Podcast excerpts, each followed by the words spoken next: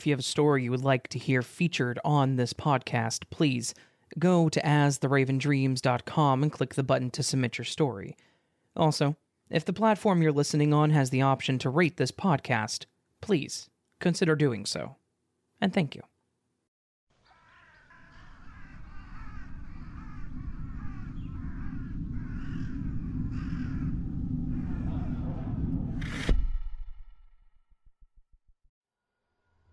Hey Raven, all of your recent nature and outdoor videos made me want to share something that I experienced with my boyfriend at the time. He's now my ex. This happened back in the early 2000s, so forgive me if I'm missing some pieces. So, my ex, we'll call him Keith, and I were planning a small road trip. At night, we planned to stop at places that we could either sleep in my car because I had a Jeep, or in a tent. That way we saved money on hotels.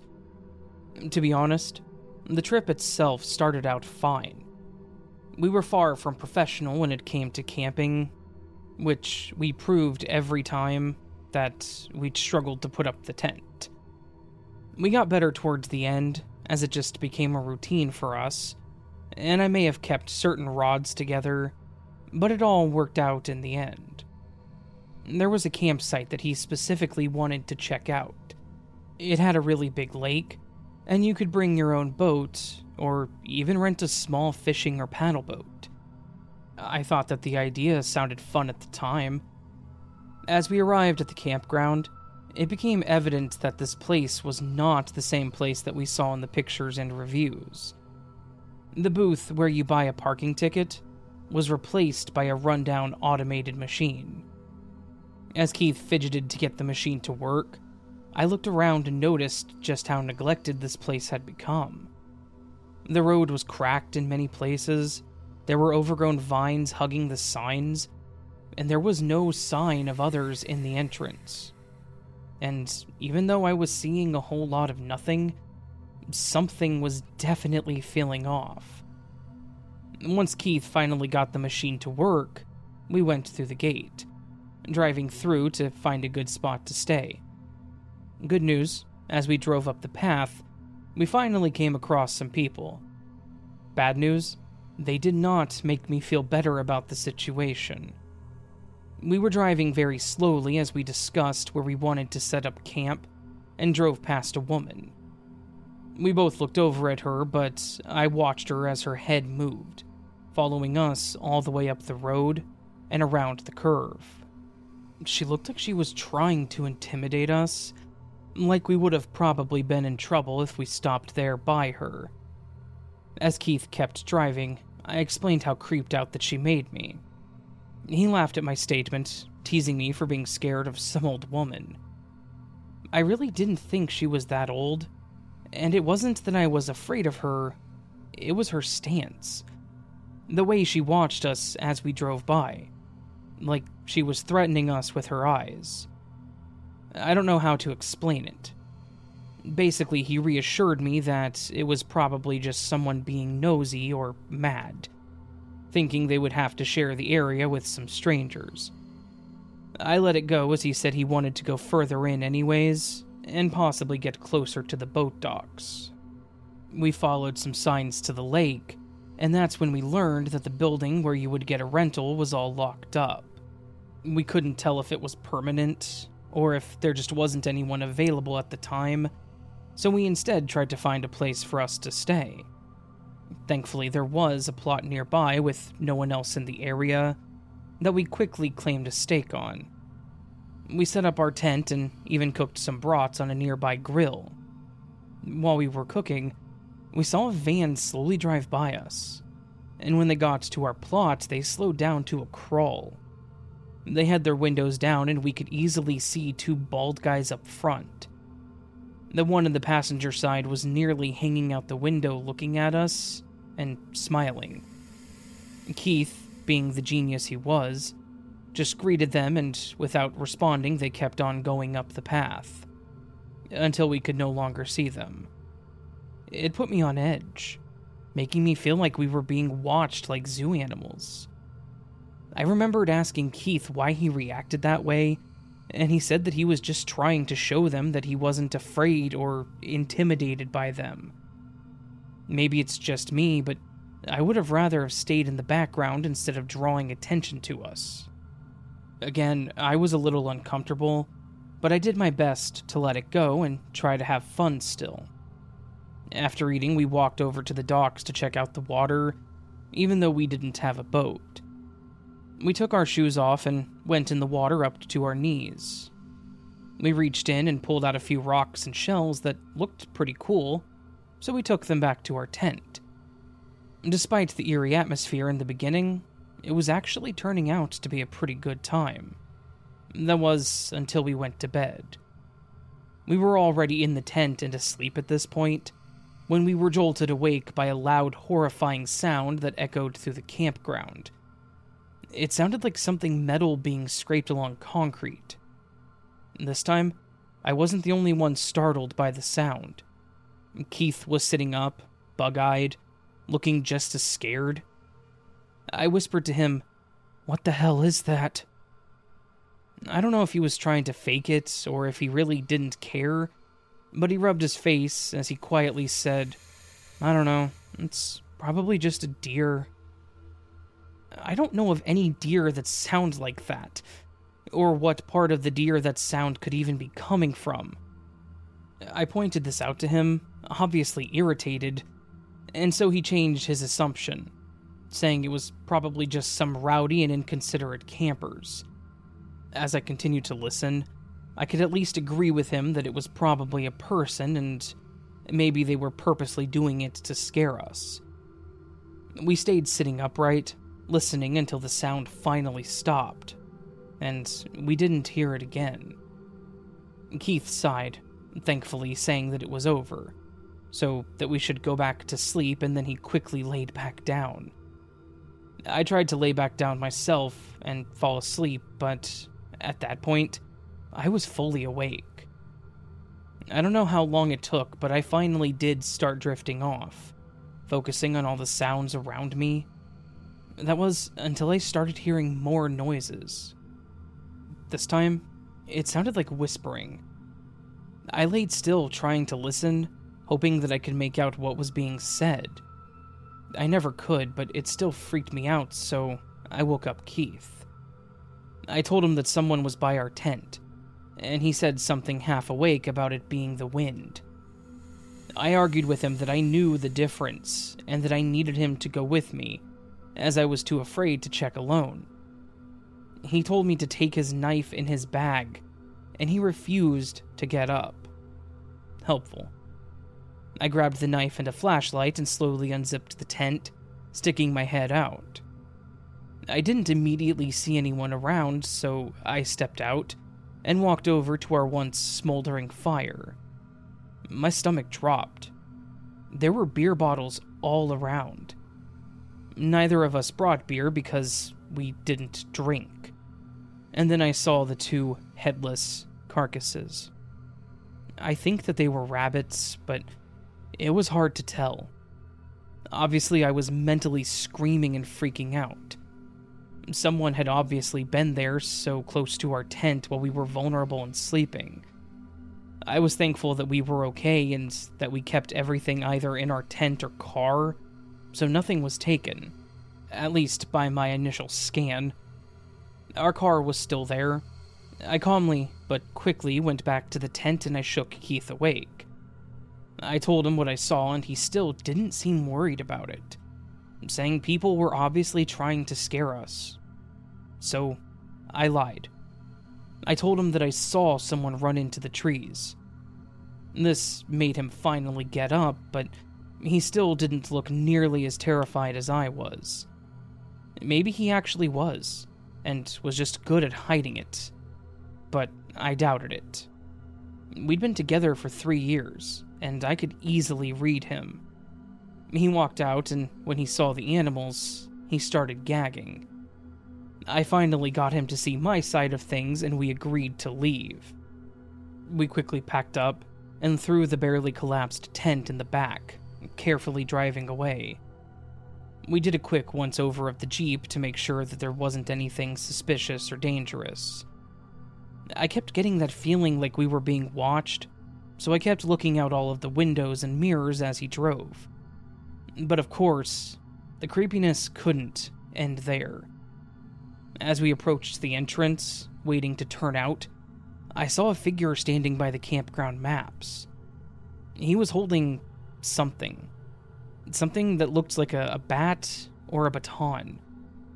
Once we were finally out of there, I breathed a sigh of relief and told Keith what I saw and how absolutely backwoods scary movie everything we witnessed was.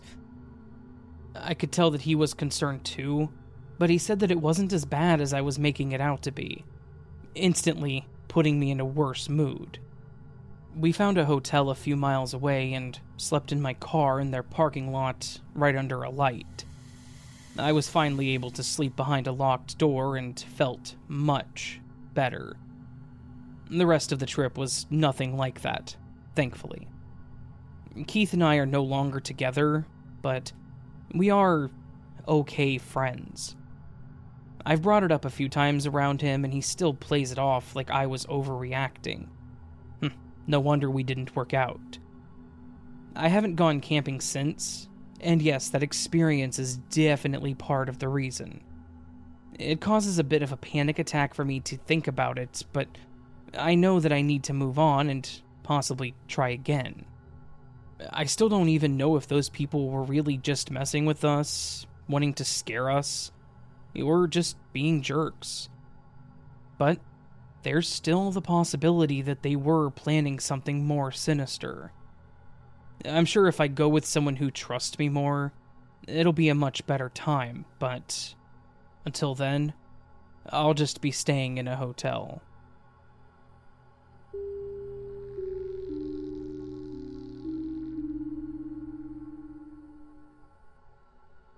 Back in the summer of 2016, I went on a solo backpacking trip across Europe. A trip that I'd wanted to do since I was a 13 year old kid learning about Europe in history class. I say that it was across Europe, but it was mostly focused on one section, and most of that was Italy. There was one particular city that I wanted to spend time in, which was Venice, the city on the water. With its maze of canals and historical architecture, it gives me the chills. I'm a nerd, I know. Anyways, Venice was my main destination, and let me tell you, it did not disappoint. But my story isn't about the beauty of the city. No, no. It's about one unforgettable and honestly bone chilling encounter that I had while I was enjoying my once in a lifetime vacation. After a few days of sightseeing, I decided to spend the day on the Lido, which is the island known for its beach. I arrived early with the intention of lazing around and just taking it easy. Now, I do what I can to not look too much like a tourist. But I am an American, and I hate to say it, I know that I stood out. I'm sure that it was obvious that I wasn't a local. I speak enough Italian to order food and keep myself out of trouble, but beyond that, if the person speaking to me didn't know at least basic English, then we weren't chatting. While I was walking around taking in the sights of the city, I accidentally bumped into this guy with a green jacket. I know that's a strange descriptor for him, but it was a pale lime green, and it made him kind of obvious in the sea of people. When I bumped into him, I instinctively said, Oh, I'm sorry. I should have said it in Italian, but it was reactive to say it in English. The man looked at me with a bit of a grin and said, Not a problem, in English with a really heavy Italian accent. I nodded and turned to walk away, thinking that that would be the end of it, but it wasn't. As the day went on, I started to notice that he was everywhere that I was. If it weren't for the green jacket, I probably wouldn't have noticed him, but I saw him numerous times throughout the morning. I thought maybe I was just crazy. Maybe he had a thing for me. Maybe he was an undercover police officer watching the tourist. I don't know. But I didn't want to assume the worst. A little voice in my head said to keep an eye on him, but I wasn't going to assume that he was going to do anything beyond just watch me, and I would keep my guard up. But as the day went on, I kept noticing him. The cafe, the ice cream stand, even when I was at the beach. When I saw him at the beach, I'd had enough.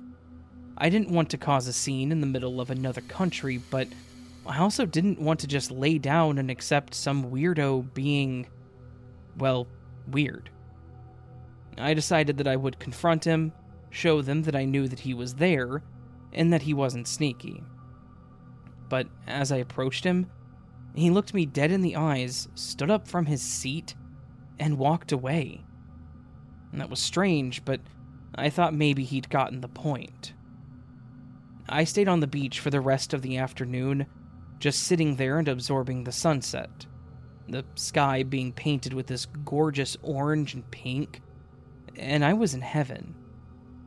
After a bit longer, I decided that it was time for me to leave, but when I turned to grab my backpack, I froze. My backpack was missing. I jumped up, trying to think about how it could have been taken. I hadn't been in this spot for that long, but yet it was nowhere to be found. I started to scan the area with my panic rising. I needed that backpack. It had all my documents, my money, and my medications in it. And without all that, I was a foreigner with no papers in a country thousands of miles from home. But that's when I saw him. The man with the green jacket at a bit of a distance, holding what looked like my backpack. He was walking away from the beach at a leisurely pace, not making it obvious that he was trying to escape. I took off after him at a full sprint. He kept on weaving his way through the narrow lanes of Lido, and I followed him. It felt like a nightmare, watching this man get away with basically my life, running but not seeming to make any progress on him. Finally, he disappeared into a small rundown building. Gathering every ounce of courage, I followed him in, figuring I was going to have to be aggressive to get my stuff back. The building was eerily quiet, my breathing being the only thing filling the silence. I turned the corner and there he was. He was on the ground. He had dumped the contents of my bag and was sifting through my belongings. I confronted him, yelling, Hey, a hole! Anger overruling my fear by this point, he looked at me a bit surprised that I had found him, but he didn't really look too concerned. Then he started shouting at me in Italian, and I'm not even going to bother typing what he said, because I have no idea what it was. I just know that it sounded aggressive. He stood up, reached in his back pocket, and he pulled out a switchblade. My heart skipped a beat as I thought about the fact that I was now in a situation where I could very likely be killed or severely injured and probably not be found for a little while. He started walking towards me, waving his knife around, and continuing to say things that I honestly couldn't understand. As he approached me with clear intent to do me harm, I had to think quickly on my feet to get out of this situation and I did something that I was insanely proud of. He got within striking distance, and I lifted my leg, kicking him with all of my strength in the family jewels. I have strong legs. I was walking across a large portion of a country, so I'd been doing a lot of working out and physical training. And I know that I have a pretty damn strong kick. He tried to swing at me when I made a move, but I was definitely quicker, and my kick hit its target. Part of me thinks that he was expecting me to square up and we would just go man to man, or for me to just put my hands up in fear. He really did not expect a swift kick in his manhood. He fell to his knees and he dropped the knife, screaming in agony, and continuing to curse me in Italian. I knew some of those words, so I knew that he was not in a good way. I ran over and shoved all my stuff back into my bag, and I booked it out of the building. I didn't even bother looking back, but I heard this guy yelling at me and groaning in pain. I got back out onto the streets, and honestly, the cool evening air was rather welcoming. I ran back to the hotel, and I did file a report with the police, but I don't think they ever found the guy. Thankfully, that was the only bad thing that happened to me on this trip, and I didn't let it get to me, though I did keep my backpack around my arms at all times after that. Overall, I would rate the vacation a good 4 stars out of 5. Italy is beautiful, Venice is amazing, and the Lido was an amazing relaxation spot. Minus one star for the crazy guy in the green jacket that decided to swipe my bag, though.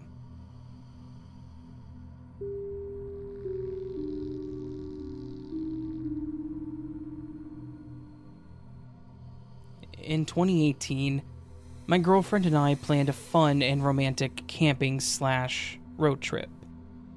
We actually met on a group hiking trip that we both ended up on, so hiking and camping had always had a special meaning to us. This trip would be just as important. I was planning on proposing to her. I talked to my dad about it because I wanted to go to the same park slash campsite that he had taken me to as a kid, and he gave me directions and reminded me of the name of the place. I remembered how fun and peaceful it was, and I knew that I wanted to propose to Haley there.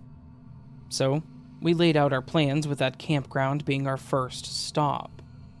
I told Haley it was a good memory from my childhood and that I wanted to visit it.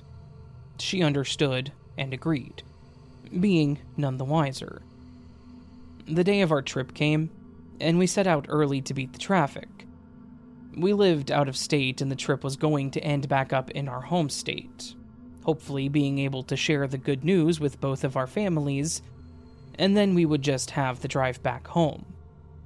We only had one thing planned for our return drive, so it was going to be a more relaxed and unscheduled drive. Anyways, the trip started off great.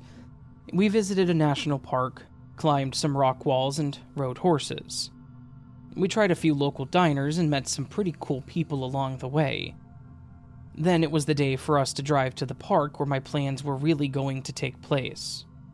What I didn't account for was the thunderstorm that would be happening on our way there. Camping would not be an issue for us.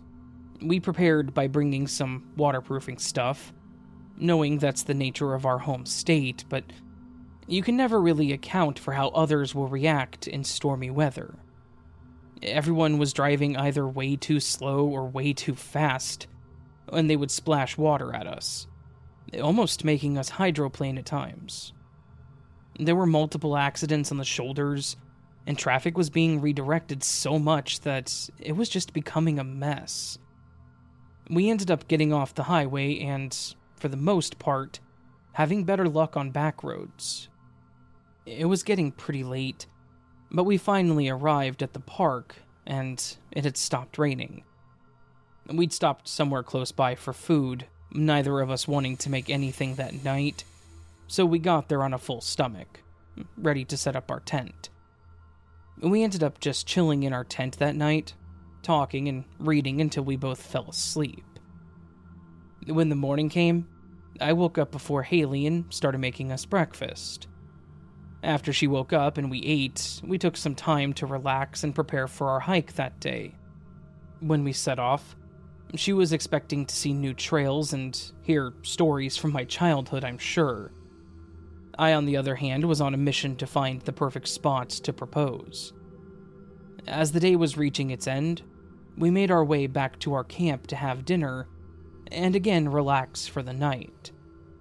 I made sure to find a spot for us that was a bit more secluded so that no one else was around. But nothing was sacrificed for our privacy, as the sight was still beautiful. Being surrounded by the tall trees, that night was honestly perfect. We had a fire going. It was actually a bit chilly as the storm had dropped the temperatures drastically. Haley stayed close by as we talked and listened to the crickets chirping and the occasional owl hooting, and the rustling of the leaves in that same cool breeze. We relished in each other's company, and I knew that this would be perfect. I went to grab the small box from my bag in our tent, claiming that I needed something, but as I came out, I noticed a few things. The first thing was the confused look on Haley's face. I cocked my head to the side, about to ask her what was wrong, when she made a motion with her hands to listen. I didn't hear anything. She said that was the problem. The park had fallen eerily silent. There wasn't a single chirp, hoot, or even the sound of leaves and wind. It was as if nature itself had paused. At first, we tried to play it off as things being weird, but animals and insects can sense things, and maybe they could sense a threat. It could have easily been something bigger than them in the area. I didn't personally feel unsafe at this point, as we had ways to protect ourselves, such as bear mace. But the feeling I couldn't shake was the feeling of being watched by some unknown presence. I asked Haley about it, and she agreed, saying that something definitely didn't feel right. We both started looking around to see if we could spot someone or something, and it finally caught my eye. Across from our little setup, across from the trail, I could see the shadow of a figure in the trees. I didn't want to startle them and cause them to come running out towards me, so I calmly asked Haley if she saw it too, and she nodded. I continued to stare at it, trying to figure out the best course of action. I still had the mace on me, so I pulled it off my clip and I held it as I kind of greeted the shadow. I know it sounds dumb, but I didn't know what else to do.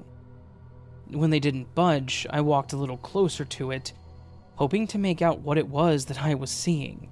I still couldn't make out any details, but I could tell that the shadow was very short. It looked like something that was on all fours, so it had to be some kind of animal, I thought. With this in mind, I thought that I could just scare it off. Simple enough. My first attempt was to be as big and loud as possible, so I shouted and waved my arms. Now, all I saw up to this point was the dark figure. What I saw after I started shouting was the glowing eyes that were now looking in our direction. There was no light reaching that thing from our side, so how were the eyes glowing? Now, getting a little unnerved, I wanted to try harder to get them to leave, so I picked up a large nearby rock and chucked it at the thing. I started screaming again, walking a little more towards it, but keeping my car as separating us. You could tell the thing's eyes shifted downward, but then right back up towards me. This thing was not scared, but I was certainly getting there. I was just about to direct Haley into the car, unsure of what this thing was and how dangerous it could be. I just knew that I would feel safer with us behind a metal barrier. As I turned to direct her to get in, I started getting this overwhelming feeling of dread, and I became horribly nauseous.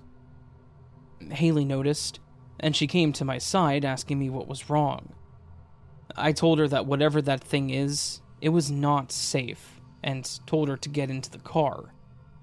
She quickly got in, and without turning my back to that thing, I got in the driver's side and locked the doors.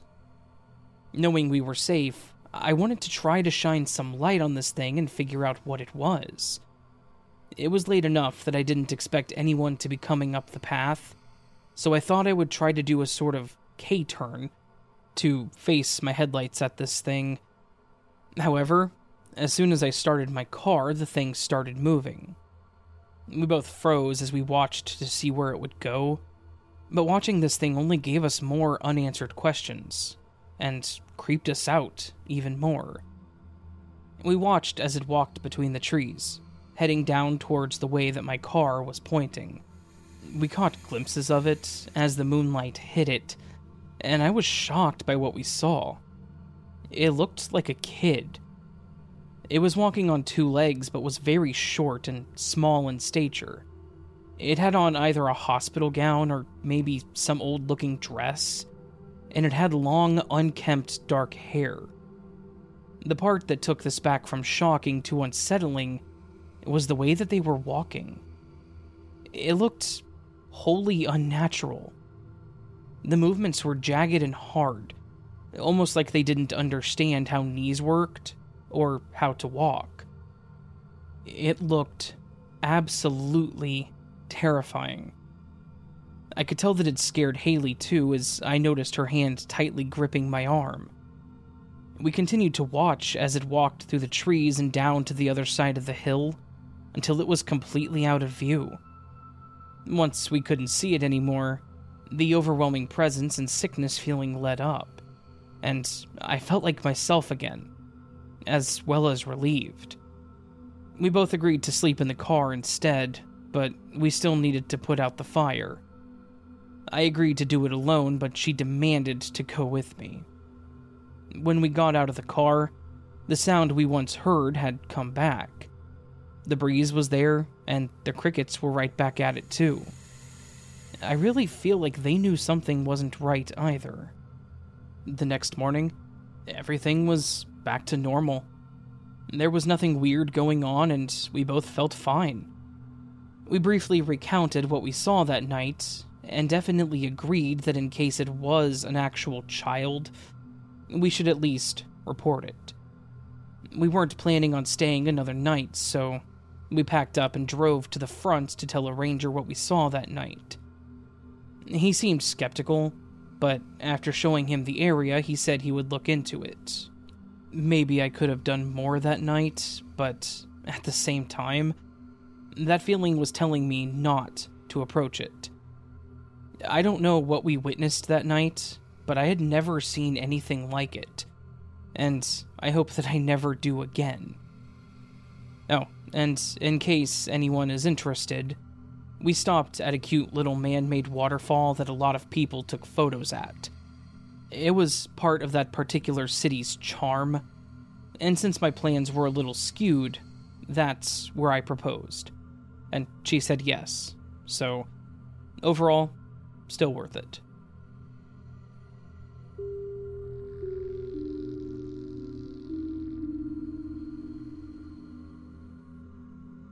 This happened to me and some friends back when we took a girls' camping trip in 2013. It was a much needed escape from our hectic lives at the time, filled with failed relationships, demanding jobs, and college stress. There were six of us total, and we were determined to have a blast together in the great outdoors. We had plans for a fire, some light drinking, swimming, and whatever else piqued our interest that weekend. We found a great campground a few hours out of state.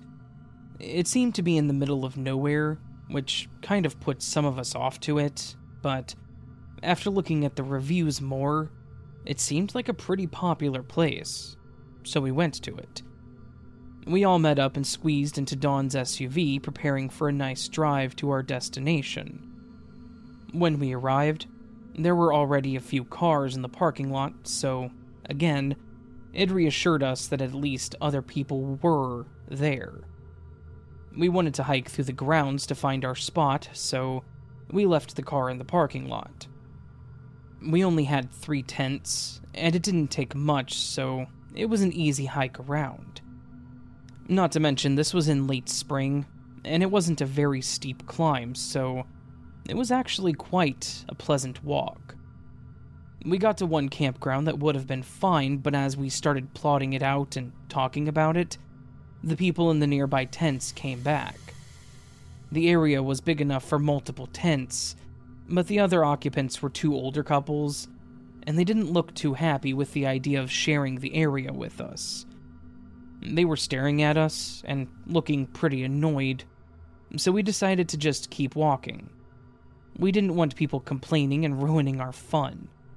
so it was best to find a place just for us, or with people closer to our age.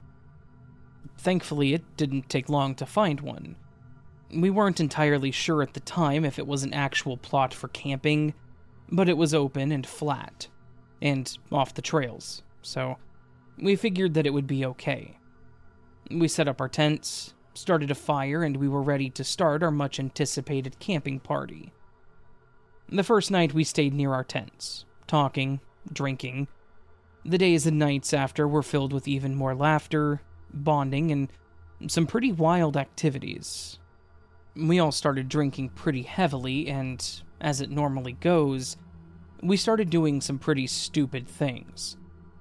Val tried to climb one of the trees, and Jenna was really wanting to swim. The lake was pretty close by, so we all went for a late night swim, hoping that it would distract Val from trying to climb too. Once we got to the water, Jenna stripped down and jumped in, which caused a chain of reaction of everyone else following suit. It was pretty dark, and from what we could tell, we were alone. None of us felt scared or like we were being watched, so we just enjoyed being carefree in the moment. Things got a little more intense, though, when one of my friends got out first, put her clothes back on, and then grabbed the rest of our clothes, making us all have to get out and run back, wearing just about nothing. It was all in fun, though. Nobody was mad, and we were all still having a great time, not thinking about any of our responsibilities. At that moment, everything seemed perfect and we thought that our worries were left far behind us at home. It wasn't until later that night, when we were all asleep, that things started to take a creepy turn. I woke up in the middle of the night for some reason. Maybe I was just adjusting or something of the sort, but I started to hear a weird sound. It was a click, followed by a grinding or winding sound. I heard this pattern three or four times before I finally sat up in my tent. It didn't sound natural, and I was afraid to go there by myself, so I woke up Summer, who was sleeping in the tent with me. I told her to listen for the sound, but of course it didn't happen again. She was still pretty groggy, so she fell back asleep, but I was too invested at this point. I got out of the tent to look around, but instead of the clicking sound, I heard footsteps. I was startled at first, trying to find the source of the sound, when I saw Dawn running from out of the trees. The look on her face told me everything. She looked just as frightened. She said that she had needed to use the restroom, but she started feeling like she was being watched. So she quickly finished up, but then she started hearing footsteps. Footsteps that sounded like they were fast like the person was running. This scared her enough to run back to our tents. We both sat awake for some time discussing what we had heard, and I brought up the clicking sound that I'd heard. She said that she heard it too when she was back in the trees. When we ran out of ideas and the area was void of any weird sounds, we told each other that we should try to get some more sleep since we would be driving back the next morning. The next morning, the strange incident was pretty much forgotten about, and we continued to enjoy our adventure. We made a quick breakfast and some instant coffee and agreed to pack up so that we could take our stuff with us through the rest of the trail, expecting to just leave afterwards. As we started packing up, Summer pointed out a disposable camera that was on the ground. The only thing that struck us as odd at the time was that it was on the ground. Nikki was a photographer. She was going to school for it, and had already set her foot in the photography field. However, Nikki preferred disposable cameras. She said that she liked the older look of the pictures, and she also developed them herself at her school. We all just assumed it was one of hers, handing it to her, and she agreed that it probably was hers as it was the same brand. She didn't know how it got outside, because she had several of them with her, but they were all in her bag, in her tent. We just joked about us being pretty messed up that night and left it at that. We packed up and finished our trip out of there and home with nothing else significant happening. A few weeks later, we were all back home continuing with our normal crazy lives. We started a group chat for the six of us when we planned our trip and decided to keep it going. It was a great way for all of us to stay connected. Then Nikki came into the chat and started asking who was taking photos of us sleeping. No one confessed to it. That's when she started becoming a bit more hysterical. She was talking about how she was developing the film, looking at the photos, when she noticed certain things weren't adding up. She would be absent in a lot of the photos as she was the one taking them, but there were times where she would hold it out to be in the photo too, or one of us would take it instead. But there was never a situation while we were camping that all of us could have been in the picture fully. I think some of us were still in denial, me included, and trying to come up with some kind of explanation. So, a few of us got together to look at them. I couldn't deny it anymore. As we went through the photos, there were far too many of us in candid moments. There were a few from us around the fire, but it got creepier when we saw the photos of us at the lake, swimming. There was one of me running out of the water with nothing on. It was from a distance at the side, which was terrifying, because that would mean they were closer to the trees and trail going the opposite way of our campsite. Which means the likelihood of it being one of my friends was slim. There would be no reason for us to go that way, especially when most of us didn't even have clothes on. And the worst ones we saw were the dark pictures of our tent. Then, it looked like the person holding the camera stuck their hand in the tent and snapped the photo of us. The camera was above us, angled down into the tent. And there were pictures of all of us sleeping. That's when it finally made sense to me as to what I was hearing that night. The clicking was the camera shutter button, and the winding was the winding from the camera. I woke up at some point while there was someone out there taking photos of us. And then Dawn said she also heard someone in the trees. We started piecing things together. Someone must have gone through our stuff at some point while we were walking around and stole one of Nikki's cameras. It had to be at that point because it had pictures of us around the fire, at the lake, and sleeping but I'm guessing me waking up and talking to Summer must have spooked them off, and they bolted. I'm assuming they meant to keep the camera, but dropped it. We were all thoroughly freaked out at this point. Knowing someone was close enough to take these pictures, we were all in vulnerable positions, and anything could have happened. But I'm thankful that they at least didn't have the courage to do anything else. Nikki said that she was still glad we found the camera, so that we knew someone didn't keep naked and sleeping pictures of us. But just knowing that it happened, it was still plenty enough to freak us all out. Everyone wanted her to get rid of the pictures, not wanting to remember that, but she did confide in me that she kept the ones of herself. The whole situation still creeps me out, but I do my best not to dwell on it. There wasn't really anything we could do about it, anyways, so we just agreed that we wouldn't ever return to those campgrounds. And I hope that I never find creepy pictures like that of me again.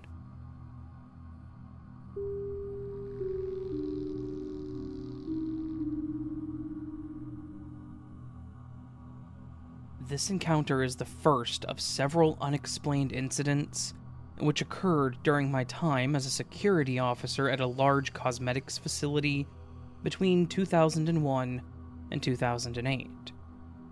I worked exclusively for the cosmetics company rather than as a contractor, and therefore was very familiar with the site and its strange, often unsettling atmosphere. That said, I was not one who was phased by such things and had no issue being there. I was working a night shift on this particular evening and began a perimeter patrol of the site. At the time, only one department was working and they were scheduled to finish at midnight. The site was huge, having seven separate buildings, as well as an additional office complex and warehouse facility, and as such, we usually operated a three man security team. On this occasion, however, it was just me on shift, which I didn't mind at all, as I do prefer the quiet, truth be told. As all the other buildings were secured and alarmed, I decided to begin an outside sweep of the remaining block of units which were still operational. This was approximately 11:45 p.m. All exterior windows and fire doors were closed, and the outside canopy gates were padlocked, leaving just the main entry and exit door open. My watch beeped to signal that it was midnight, and, on cue, staff began exiting the building. I said goodnight to the procession of workers and had a brief chat with the shift supervisor, who confirmed that all staff had finished for the evening and that he had secured his office. With that, I entered the building and locked the door behind me, standard security procedure. The next five or ten minutes were uneventful, as I walked through the units, turning off lights and double checking the doors and windows were secured. I then needed to register that the fire alarm panel was code green and had no issues. The panel was housed in the furthest corner of Unit 32. So I headed down there, reaching the panel and confirmed that all was fine. I switched the area light off and turned to head back up to the main door when there was a sudden explosion of noise. I was initially startled and then quickly composed myself enough to make sense of what I was hearing. It was a song, coming from what I assumed was one of the wall mounted radios in the next unit. The volume was so loud that you could hear the speakers crackling, but you could clearly understand what song it was. Don't Worry, Be Happy by Bobby McFerrin. I knew the song, but not the singer. Now, I knew the building was empty, after all, I had watched staff leave and locked the door behind me, as well as having walked through all the units checking doors and turning off lights. But even still, I reasoned that the radio had perhaps been set on a timer to turn on after midnight as a jump scare prank to the security guys. I was about 10 meters away from where the radio was when the sound abruptly stopped. From ear piercingly loud to Nothing. Complete silence. I instinctively grabbed my torch from my belt, now unsure if someone was in there with me after all. I turned the corner from Unit 32 into Unit 30, and my heart froze. The radio was there, mounted to the wall, the power cable plugged into the wall with the plug switch off. I just stood there staring at it, my mind racing, along with my heart. Who had turned it off? Who had turned it on? I spun around, shining my torch in all directions, but there was nobody there. I glanced at my watch. It was 12:20 a.m. I was about to approach the intruder alarm panel when I heard a loud bang coming from the supervisor's office. The locked supervisor's office.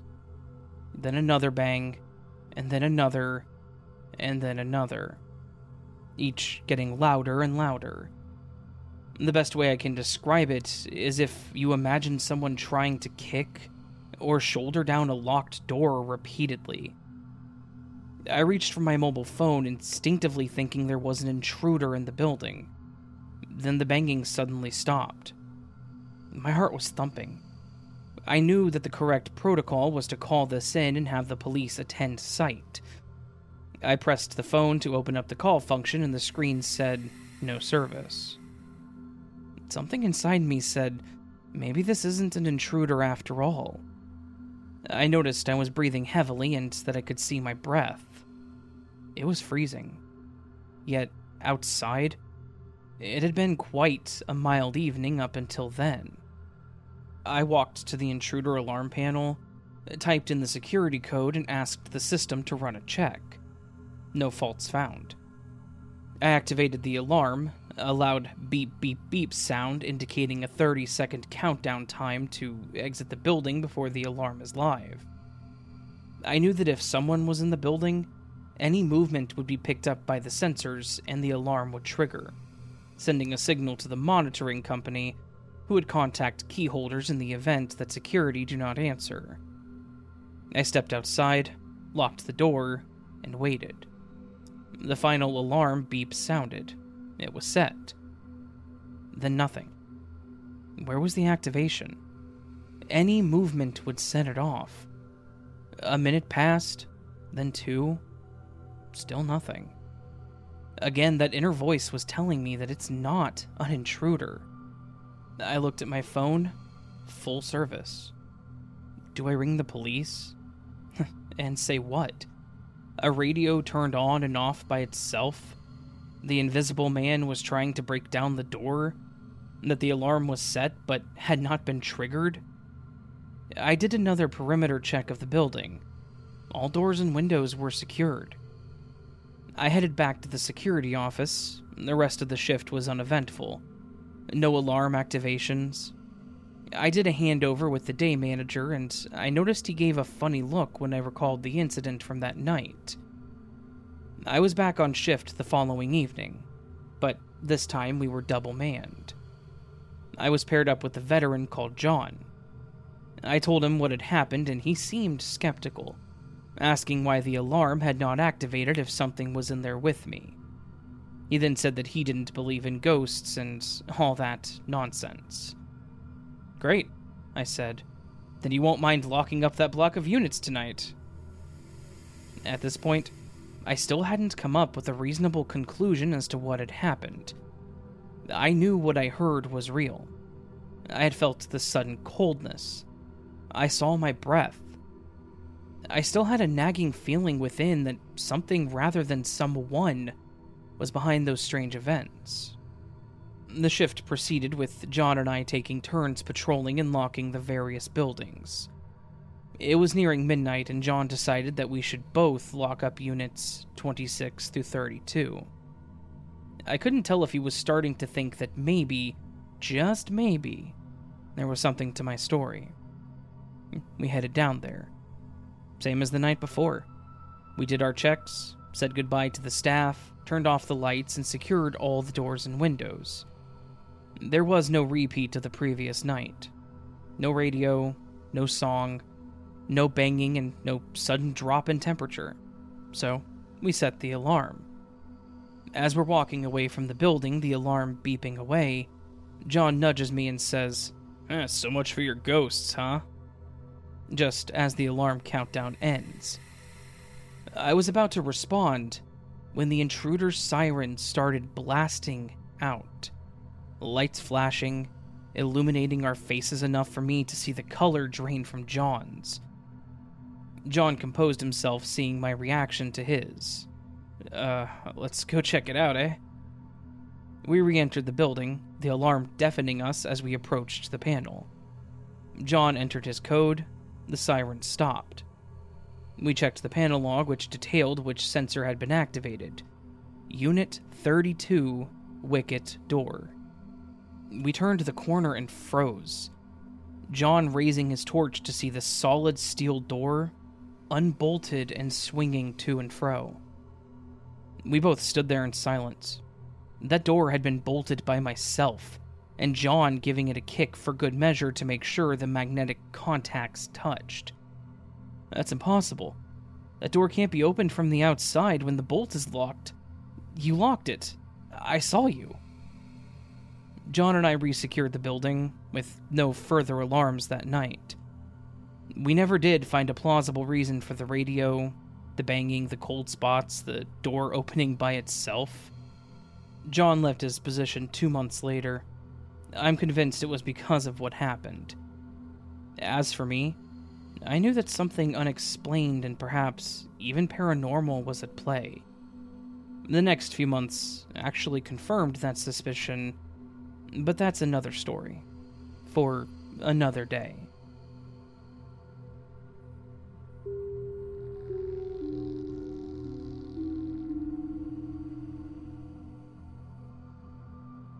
I have a strange but scary situation that happened to me back whenever I was 13. My parents both worked, and I didn't have an older sibling or any nearby family, so I was left home alone. A lot. I know that's not the best parenting, but I'll give them the benefit of the doubt and say that they did the best with what they had. If they could have afforded someone to watch me, I know that they would have done so. I wasn't a bad kid. I would just stay home and watch TV or play my PlayStation. And normally there weren't any issues. On this day, the sun was setting, lighting up the living room through the side window, and making me feel like I was about to doze off while I ate my pizza rolls and watched some late afternoon cartoons. In the middle of me starting to close my eyes, I was jolted awake by a loud pop. I shot up from the couch, throwing my plate of pizza rolls on the floor. The sound was like a balloon bursting or a firecracker, but a hundred times louder. Looking around the room, I couldn't see anything amiss. The window was intact, the outlet hadn't burst into flames, nothing like that. I glanced out the window to see if someone was out there, but I didn't see anybody. I started picking up my pizza rolls and blowing them off to get the carpet bits off of them. I was 13, so I was still going to eat them. As I was picking them up, listening to the sound of the TV and waiting to see if anything else happened, I jumped again at the sound of the doorbell ringing. I froze, but then it rang again. And I figured that I should do something. I shouted, Who is it? as I walked over to the door and reached for the knob. I heard a voice say something on the other side, but I couldn't tell what he said. All I could tell was that he was out of breath. I pulled the door open slightly, thinking that if I didn't open it all the way, whoever it was couldn't get to me. I asked him who he was and what it was that he wanted. The man on the other side of the door was a large and quite burly guy, sweating heavily, and his face was a bright red. His voice was weak, almost like he was trying to not let anybody hear him. He asked, Uh, are your parents home, kid? I should have lied, but in my nervousness I blurted out, Oh, no, they're not home. They will be soon, though. I still don't know why I told this guy that, but I did. But then the man spoke again after taking a deep breath. Uh, alright. Could you call 911 for me, son? I've been shot. Wait, what? My eyes widened in shock. He moved his hand slightly, and sure enough, I saw the red stain on his shirt. He wasn't kidding. This wasn't some kind of joke or anything. He had been shot. Without another word, I dashed back into the house, fumbled with the phone, and dialed 911. The operator picked up and asked me where the emergency was, and I never knew how stressful calling 911 actually was. As I explained the situation, I could hear the disbelief in the operator's voice, but she assured me that help was on the way. The man staggered over to our porch and dropped down, sitting heavily against the side of the house. I think those sirens were the most comforting sound that I have ever heard. Paramedics rushed to the man, applying pressure to his wound and loading him onto a stretcher, and they were gone as quickly as they showed up. Obviously, the cops showed up too, and my parents came home in the middle of the chaos, returning home with a sense of terror, I'm sure. The cops were kind, but their questions were a bit pointed. I repeated my story again and again. The pop, the man, the blood. Eventually, my parents took over, and I was left to sit on the couch, the adrenaline wearing off, leaving me feeling hollow and a bit shaky. A few days later, we got the news that the man had survived, thanks in part to my call. I felt pretty good about myself when the officer told me that I had probably saved that man's life. That pride was a bit short lived, though. I was actually somewhat terrified to stay home alone, and my parents weren't willing to leave me there. I'm pretty sure that we all had a bit of PTSD. Me from the whole situation, and them from coming home to a bunch of cops stationed outside their house. I was honestly okay with them not being willing to let me stay home anymore. To be completely honest, I feel like this event made me grow up a bit quicker than I should have. I didn't really feel like a hero, though they told me I had done a good thing. I felt scared and vulnerable, and like my home wasn't the safe haven I'd once thought it was. It's one thing to see someone get shot in a movie, it's another thing to see a gunshot wound within a couple feet of your face. I had some nightmares about the whole thing for a while, and I had this weird fear that I was going to wake up to one of my parents being shot. Something that obviously never happened, but still weighed heavy on my mind. I know that all sounds a bit dramatic, but it's true. I was a bit too young to be thinking about my mortality. But if someone could shoot someone like that in my neighborhood, what was to stop them from doing it again? Would I get shot while walking to my friend's house? Being confronted with those kinds of things that early in your teens, it kind of changes you. And while I'm now an adult and have never been faced with anything like that since, Seeing that man hold his stomach like that is a visual that I will never forget.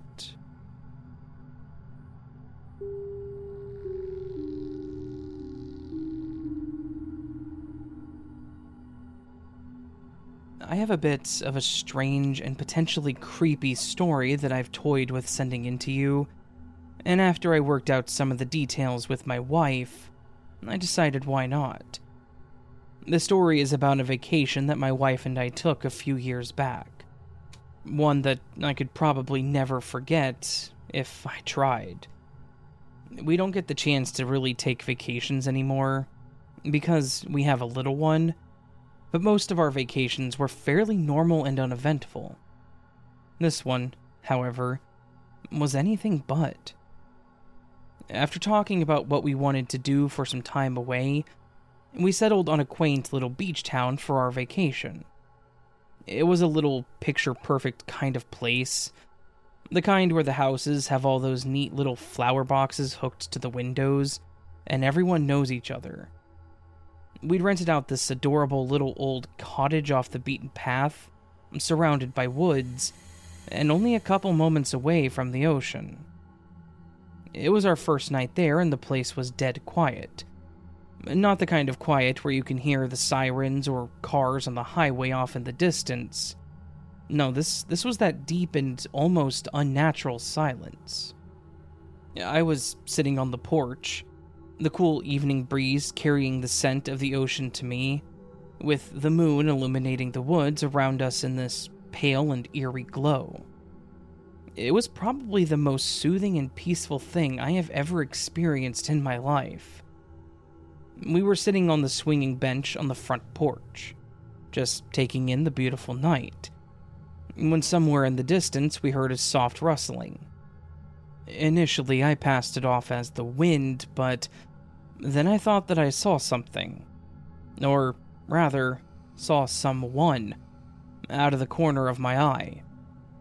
I turned to the left to look at the edge of the woods, and sure enough, there was a figure that was definitely human shaped, just kind of standing there still as a statue. It kind of creeped me out. But after a few moments, my logical side kicked in, and I figured that it must just be a neighbor out for a late night stroll.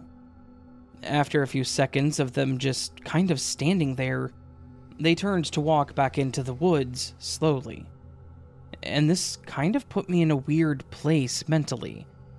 So I mentioned to my wife that I wanted to go ahead and head to bed. She agreed, and that was that. But that wasn't the end of it. The figure became a bit of a recurring sight, seemingly just there late in the evening, just standing on the edge of the woods. The strangest part was that every night we saw it, it would just stand there on the edge of the woods. It never got closer to the cottage or really further into the woods at all. It would just stand there in the same spot until it decided it was done. Then it would turn around and disappear. Honestly, it felt like it was watching us. And as much as I wanted to believe that this was just some person being a creep or whatever, I couldn't really convince myself of it. I remember one night lying awake in bed, the room was feeling unsettlingly quiet. Then, there it was again that rustling. But this time it was louder, closer. The hair on the back of my neck stood up. My heart pounded as I slowly walked toward the window and slowly parted the curtain. The moonlight lit up some parts of the outside area, but not enough to highlight what I was looking for. As my eyes adjusted, I was able to see that the figure was once again outside, only this time it was closer. It wasn't on the edge of the woods anymore, it was just on the edge of the yard. I couldn't make out its features, but I could tell that it was staring right at me, watching me in the window. I felt that cold dread settle in my stomach. I woke my wife up and we called the local police. I didn't tell them there was some weird creature in the yard. I just told them that some person was creeping around the house. By the time they got there, the thing was gone. They did a quick sweep, and by the end of it, told us that it was probably just a local. Mostly harmless, but definitely odd. He told me that if it happened again, to just yell at them to leave. And if they didn't, then I should call them again. For the last three nights there, we were incredibly jumpy, and every single noise would cause me to get those same chills. But the thing wasn't around anymore. I thought that it was seriously gone. Like, they may have been right, and the police presence ended up scaring this person away. On the last night of our stay, I remember waking up suddenly, like some alarm had gone off in my head. I sat up and listened, but it was pretty much just the normal silence. Until I heard what sounded like a slight creaking sound. I knew that creaking, it was the sound that the front step on the porch made when you approached the front door. I jumped up, grabbed my phone, and turned on the flashlight, and I ran down the stairs. When I got down to the living room, there was nobody there. I hit every switch on the way, lighting up all the rooms, but there was nothing in the house. However, when I got to the entryway, my heart stopped. The door was cracked open, like it had been unlocked, opened, and left slightly ajar. I yelled for my wife to call the cops, and I jumped out onto the front porch. But there was nothing there. I stayed outside and waited for the cops to show up again, and I told them about the whole thing. That I'd heard the boards creaking and that the front door was open and that I thought that it was whoever or whatever had been watching the house over the last week or so. They took the information and told us that they would patrol the area, which was great, except that we were leaving in less than eight hours. I did not sleep the rest of that night. I just sat on the couch in the living room and watched the window, thinking that this stupid thing had ruined my relaxation. I have no idea what or who that thing was. It didn't really look like it was a human, just human like. But the police said it was likely someone from the area just being a creep, and I'm certain that whatever it was, was capable of unlocking and opening the front door. I'm glad that nothing else occurred, that it didn't come upstairs and we weren't hurt or anything, but it was still the most terrifying thing that has ever happened to me. In the end, I'm never going to know what it was, and I am never going to vacation in that town ever again.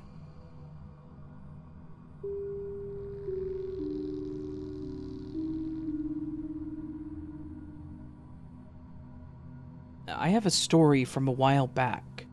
One time when I was home alone. I live in a somewhat old house with my girlfriend, and she was at her mom's house helping take care of her dad. Not really relevant, but he'd been in an accident, and she wanted to get out there to see them. The house that we lived in was an older house, a single story house with a basement that was built a long time ago. It had its old house quirks creaking floorboards, drafts that played tricks with the doors, so forth and so on. It was a chilly November evening, a real teeth chatterer, the kind where you could see your breath fog up in the air, even when you were inside.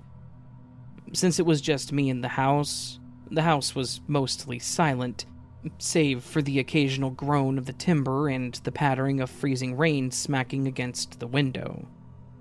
Most times, that kind of night would have been perfect for curling up under a blanket with my Kindle and a cup of cocoa.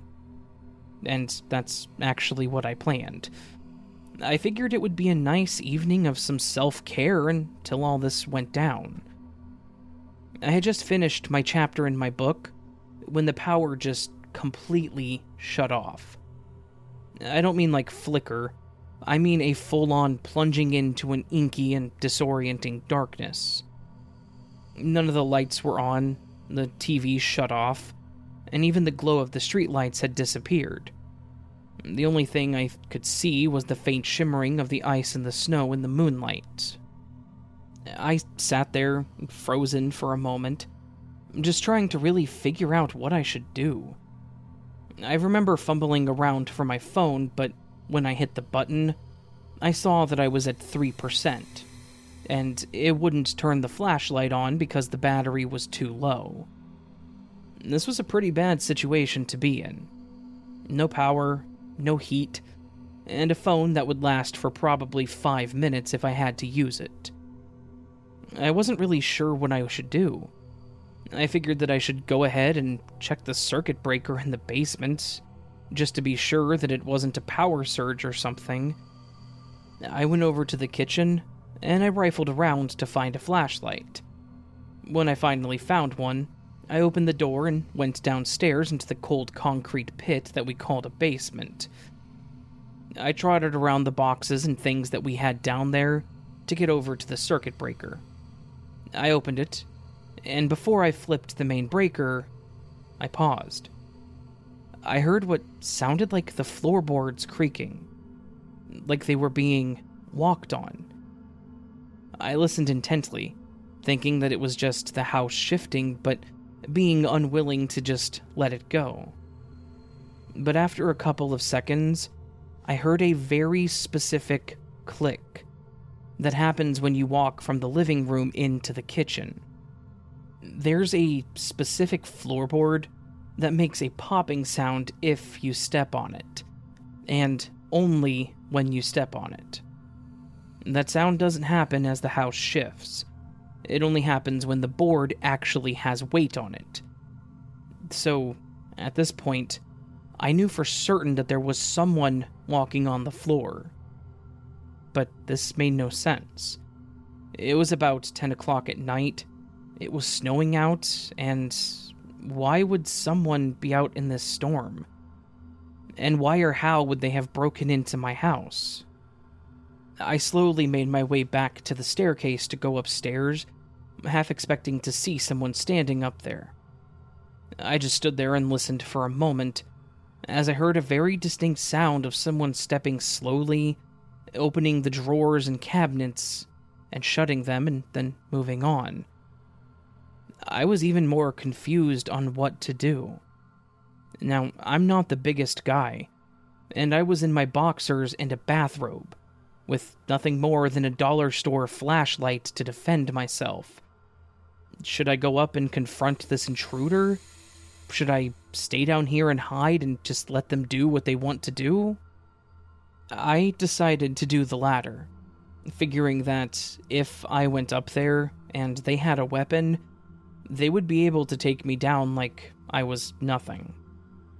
I stood there, staring up into the dark stairwell, watching a beam of light shift around the room through the slightly cracked door. The entire time, I could feel my heart pounding, hoping that whoever this was would not open the basement door and see me standing there. After a few very long seconds of waiting, the lights popped back on.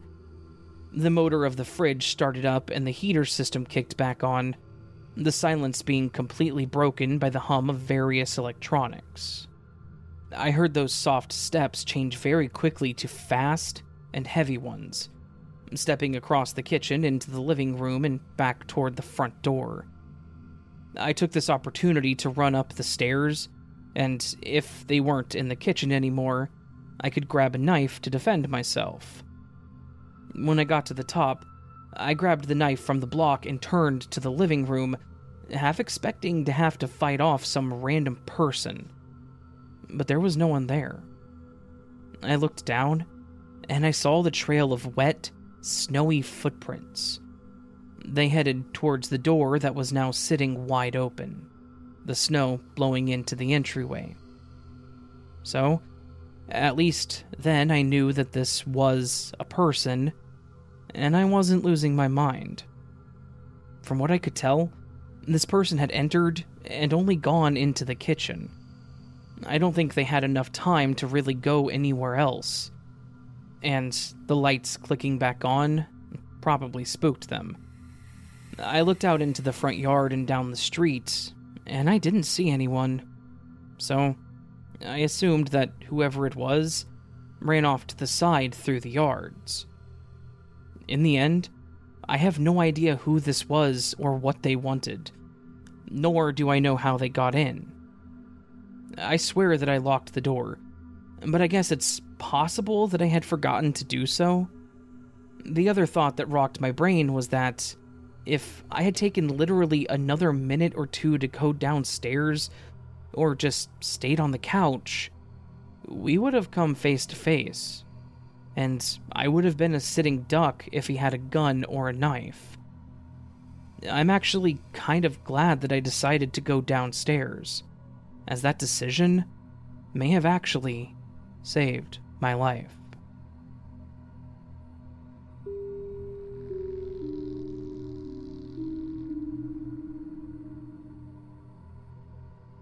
Hi. Okay. I wanted to send this story in for ages, and I finally got around to it. I hope you and your subscribers like it, Raven.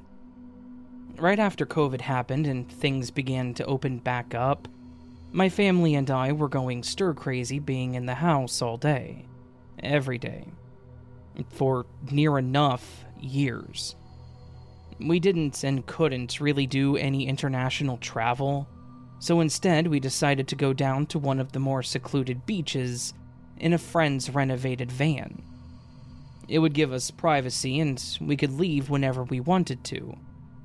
We ended up getting into some minor debts afterward, and that meant we had to do some things on the cheap. I napped nearly the whole way down to the beach, ignoring everyone. I woke up to the windows open and the smell of the ocean coming through. It was really nice to go out into the warmth and to run around on the beach. There were barely any people there, but that also meant that there were no lifeguards either, and no red or yellow flags to say that it was being monitored. There were some families and some older couples. I'm guessing retirees who were walking around with their dog. It was a beautiful day, one that I'm going to remember forever. When dusk started to settle in, my dad broke out the barbecue and started to cook for the family, while Mom and I prepared the salad. We ate together, watching the waves come in, and made sure that we weren't too close due to the rising tide. We got some videos for Facebook to send to our relos overseas and for our social medias. I was going to send some beach pictures for you to show on the screen, but I don't want anyone to find us. We packed up and settled in for the night. Since I had already slept earlier, I was wide awake, and I couldn't sleep.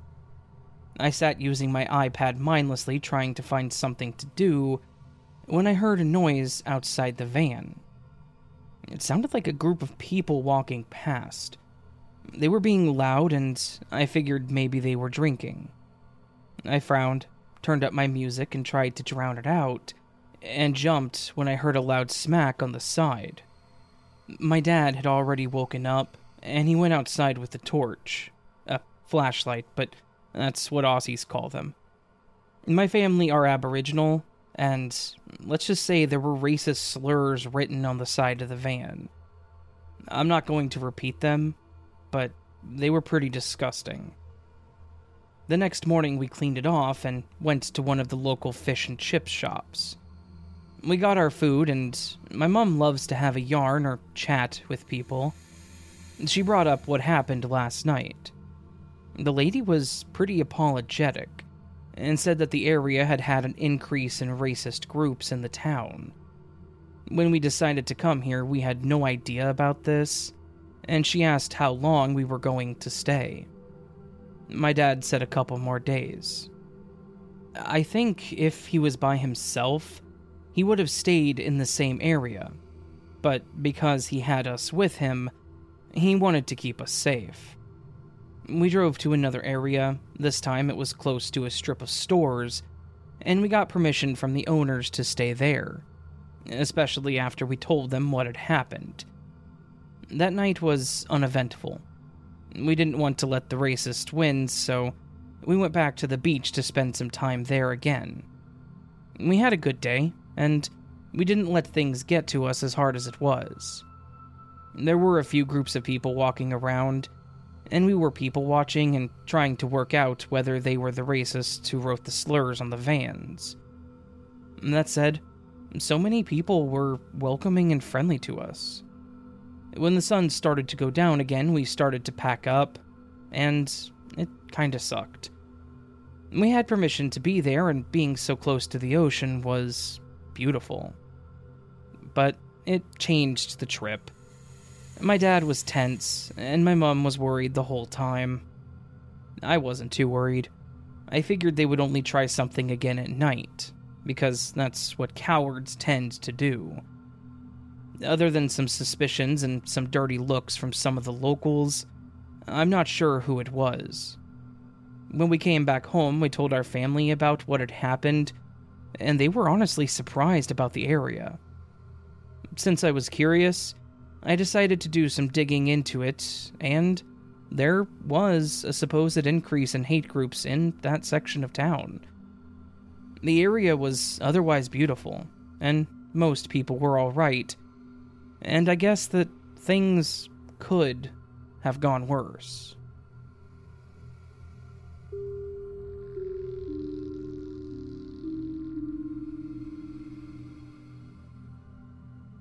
Hi, Raven. How are you? I hope you're good. Well, thank you, subscriber. I hope you're doing well as well. My family used to travel around the country a lot. We're from the US. This was during the late 90s and early 2000s. My parents had us stay in an RV, in tents, in motels and hotels, anything and everything because they wanted us to be well grounded and get a chance to see the country. My parents were the easygoing hippie types that had a more lax method of parenting. So it wasn't weird for my siblings and I to curse, run around, not pay attention, and it was kind of a mixed result with the three of us. I'm not going to name the town because a majority of the people who lived and worked there were great people, and it's not fair for them to be associated with any of this. We arrived at a hotel room somewhere in the desert beside an old highway that had certainly seen better days. Fortunately for this spot, people were drawn here for tourism reasons. I didn't know what was so exciting about this old town. We got to stay in a hotel that was supposed to be haunted by the ghost of a lady who owned it back in the 1800s or something. I think she'd been killed by someone who was staying the night, but I don't remember. I wish I had paid attention, but as a kid, I didn't care, and I just wanted to run around. It was one of those old ghost towns that draws in tourists, if that helps. We unpacked our things and we settled in for the night. I shared a room with my little brother, who only shuts up when he goes to sleep. He was chatting away, and I was ignoring him when I heard whispering coming from the room. There was an old built in closet, possibly an addition from the 70s. I thought it was my dad playing a trick on us, and I opened the door. But no one was there. I kept hearing it and looked around for the sound.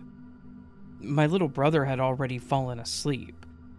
When I woke up the next morning, I told my parents about it, and I asked them if it was them. They said no, and they teased me, saying that the ghost must have visited me. I told them that it sounded like a male voice, though. We asked the lady at the front desk about it, and I hated how everyone took this as a joke. She said that this town has its fair share of violence, and there were a lot of people who died. Their bodies went unclaimed by the city morgue and were buried in the local graveyard. Maybe one of these ghosts were the ones who visited me? I hated her stupid, condescending face, and as a kid, I wanted to hit her so hard. I didn't say anything, and my family left to go about our day. We saw the sights, had lunch and dinner at the local places, and then came back for our final night. I was exhausted, and I wanted to sleep so badly. I didn't care if there was a ghost in my room. I walked up to my room and saw that housekeeping had given us clean sheets. I started to change my clothing for bed when I noticed what looked like a red light on the wall that I hadn't noticed before. I got up off the bed, walked over, and stared at it. Now, around the room were random antiques to add realism, I guess, to the history of the place. I moved the wooden dolls out of the way and discovered that a camera had been placed there. The camera was much larger than the ones today, obviously. My brother and I hadn't damaged anything in the room, and we only had a little bit of conversation. We were mostly quiet. Nothing to warrant a camera, and especially not somewhere where two minors were changing.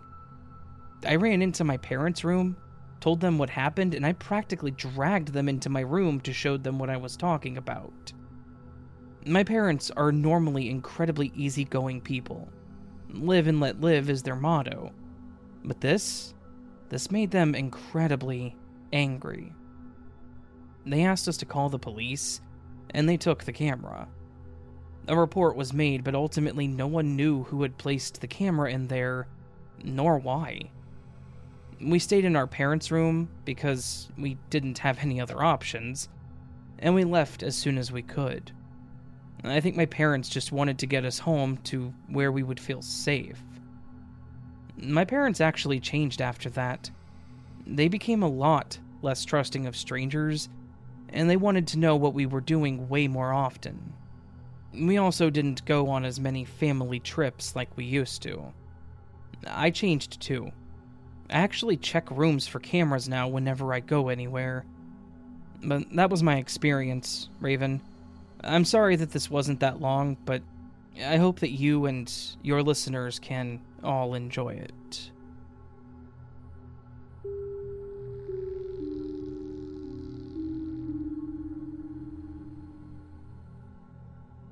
Back when I was around 16, my parents wanted to get out of the house and take a vacation for their 20th anniversary. They toyed with the idea of taking me with them, but I mentioned that, being 16, I could handle myself for a couple of days, and that they should just go take their vacation and enjoy their time together. They were a bit hesitant at first, but I pushed them into it. I didn't have any plans on doing anything crazy. I just wanted some time to myself more than anything. So, I was happy when they said that they would let me stay home. The house was in a good neighborhood, one that had pretty much zero crime or issues. So, there wasn't anything that I was worried about at all. It was a rarity to have some time alone, so I was taking this opportunity to work on my culinary skills.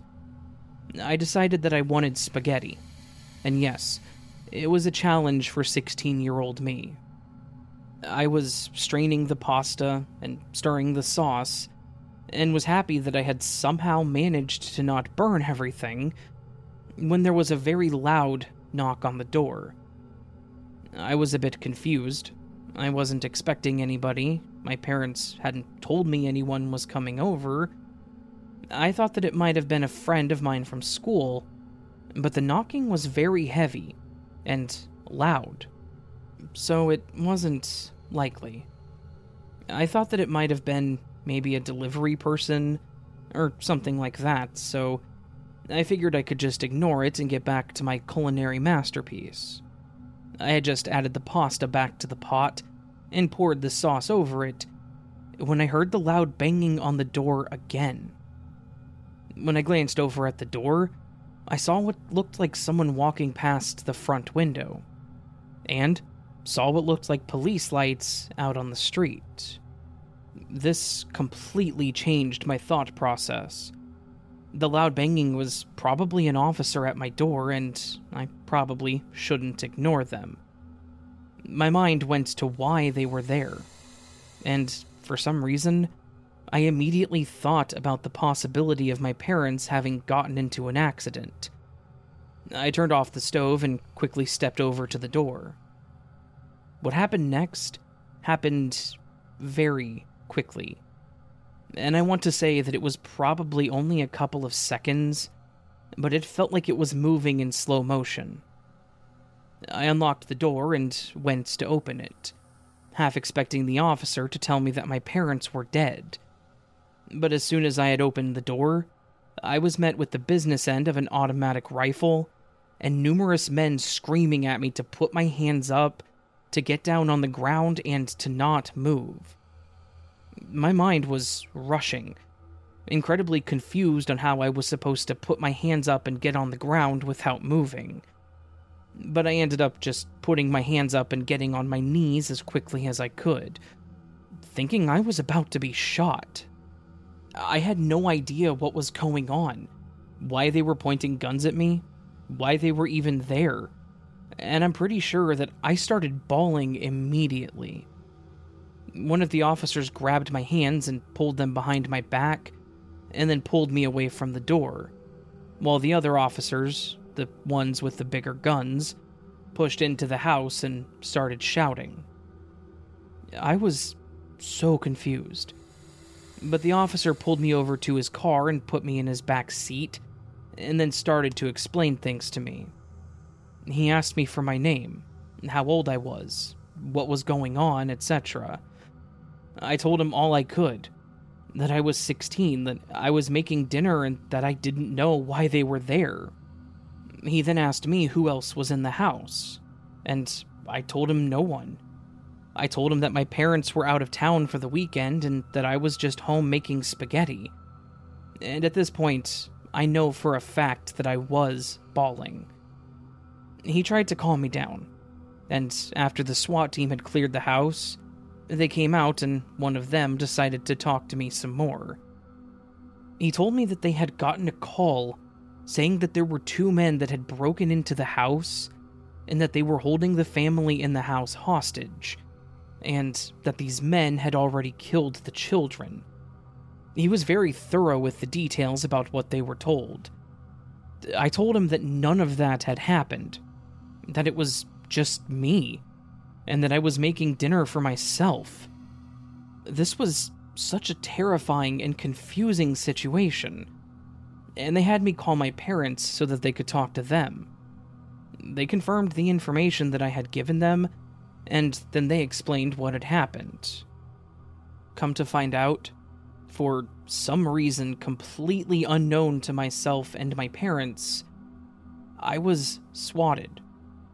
Someone had called in a SWAT on my house, telling them about these murderous guys that never existed. And what their overall goal was is anyone's guess.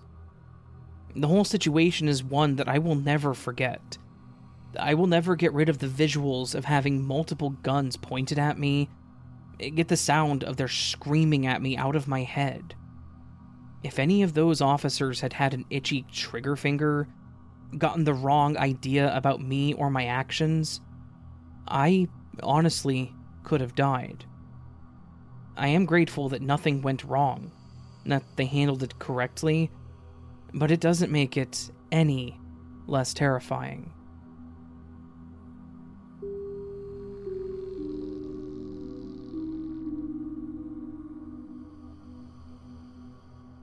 I never thought that I'd be able to tell a story like this and not be exaggerating or lying altogether. But I assure you all that word for word, what you are hearing is a genuine retelling of an incredibly eerie experience that has been ingrained in my mind. I have experienced a lot of horrifying things in my years, but all of these are moments that life deals people sometimes. This, however, I just cannot seem to wrap my head around, no matter how much time passes by. When I was somewhere around seven years old, I had recently been into collecting dolls. I loved the ones with the pretty hair and fluttering eyes that were big enough to hold in your arms. The very first one I got, I picked out myself. She was a preppy pink ballerina that I proudly named Ivy. Within the first month or two, I brought her over with me to visit my grandparents for the week. All was well, and I couldn't have been happier with my new toy. That's when things began to get strange. I would be out in the living room playing with Ivy and leave her to sit in one of the chairs. We would go out to shop for groceries or something of the like, and I'd come back to find her in a vastly different location sometimes sprawled out, or positioned as if she was mid task in somewhere like the laundry room or kitchen. My grandparents refrained from saying anything for a while, as we all sort of collectively assumed that it was just a coincidence, or, even more likely, we had imagined the whole thing. It began to get more and more unsettling as we left several more times to come back to the same thing. It was getting more noticeable each time. Things like this started happening on an even quicker time scale as well, where, in a matter of minutes of leaving a room, Ivy would have her arms raised up by her head when I specifically remembered having them down. I wanted to be big and strong, but I was scared. I didn't want to be dismissed or called silly, but I couldn't do it any longer. I went to my grandma, who turned out to be pretty chill about the whole thing. I asked her what I should do. She told me to keep pushing the doll's arms down so I could know for a fact that something was happening. So I did. They continued to move up time and time again. The general vibe in the household grew heavier in mere days. Things felt tense, stressful, as if we were always checking behind our backs. This was nothing but the beginning. More significant events started happening. My grandpa went for a nap in the bedroom at one point. I stayed in the living room with my grandma watching TV. I had stopped paying attention to Ivy at that point, as she lay face down on the couch. That was until my grandpa came back, restless, in about an hour, saying that he kept being jolted awake by something, and that his face stung a bit. We then found Ivy on the floor next to a fly swatter. It was like she had teleported, and I just can't explain it. I imagine that some of you must be thinking that this was some sort of practical joke played by my grandparents, which it wouldn't have been unheard of in the slightest. The thing is, that doll was left entirely alone and untouched in every scenario. I've considered every possible explanation as I've gotten older, but we've come up with nothing in all of these years. We absolutely would have seen him leave the bedroom, walk in front of us, pick up the fly swatter, and go back to the bedroom to stage the whole thing. It was just us three and the doll in the house and my grandma never left the room either. My grandpa seemed to have genuine distress in his voice, and as a heavily superstitious person, he was quite upset with the whole thing. He wanted Ivy gone. Occurrences like this kept happening over the next day or two. The true boiling point was on the final day of my stay. I'd had enough, and I put her away in the spare bedroom. I vividly remember how I had her positioned arms down, on her back, tucked under neatly made covers. The light was turned on. I left the room and I shut the door behind me. A few seconds later, not even having walked away yet, I felt compelled to double check. It's like something was urging me to take a look, so I did. I shouldn't have. The room was dark. The covers had been pulled back, and Ivy lied on her side, one arm outstretched towards the light switch. I didn't bother to interfere that time. I noped the hell out of there, and luckily was able to lock the door from the outside. That night, I dreamt that I was dancing with a life sized Ivy. She didn't speak, and she remained unblinking until her gaze shifted towards me, and she uttered the words, I'm always watching you. I was immediately shaken. I began to cry, and now my angry grandfather threatened to throw that thing straight onto the freeway. I sobbed and begged him not to. I loved my doll. I really did. And I only wanted to have fun together. Everything was so wrong. Eventually, I went home and everything felt fine again. The house always brought out the worst in just about everything, whether it be people, appliances, or paranormal activity. Fast forward a bit, and they've been moved out for many years. I got over the experience fairly quick, but I never forgot what happened that week. I have since exorcised the doll multiple times and performed many a spiritual cleansing on myself and my environment. I had a lot of familial issues as a child that I won't get into here, but everywhere I went was just absolutely writhed with negative energy. I haven't had any problems with Ivy since then, and I now plan to give her and all the other dolls that I have acquired over the years to my younger sister when I get around to visiting.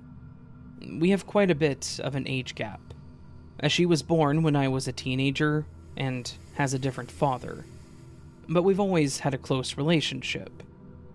I'm glad that I have a bit of life experience behind me as I watch her grow as a little girl. I wish the best for her, and I truly hope that I'm making the right decision handing down my most prized yet troubled possessions as a child.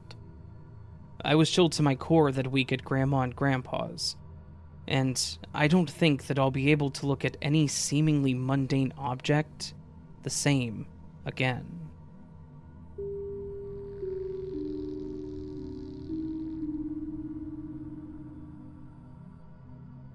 My house is very haunted. Mostly from my sisters always using our Ouija board. I as well am to blame for some of the paranormal experiences in our lives. I have a few ghost friends of my own. They're around my age, and there's three of them Abigail, Addison, and Grace. Grace is the youngest of them all, and I don't really like her. She has red eyes and continues to knock my things down on my dresser. Abigail and Addison aren't as bad, they just scare me when they show up next to me without announcement, and I don't see them until I turn around. Their dad also follows me around. I asked Abigail if she knew, and she said, You look like his daughter that's still alive. As soon as I heard her say that, I knew that he meant no harm. These four ghosts aren't the main part of my story, though. There's much more that I will be explaining before the woman on the stairs. I started seeing ghosts at the really young age of seven, because of how much they scared me, I would have to sleep with my mom almost every night. Or, at least, with someone. At my dad's, I wouldn't have those problems because anything that spawned into my mom's house stayed at my mom's house. And occasionally, a few days after my grandma had passed away, I would see her smiling at me while I was sleeping.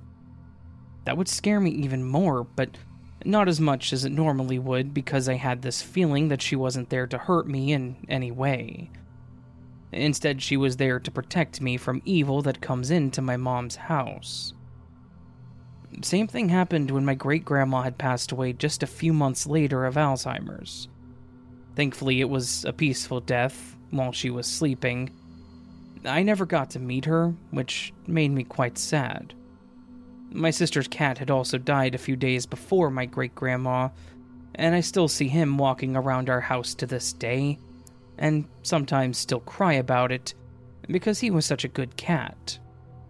But this isn't all of the ghosts in my house. My downstairs bathroom, right in front of the stairs, is a portal between the paranormal and the living.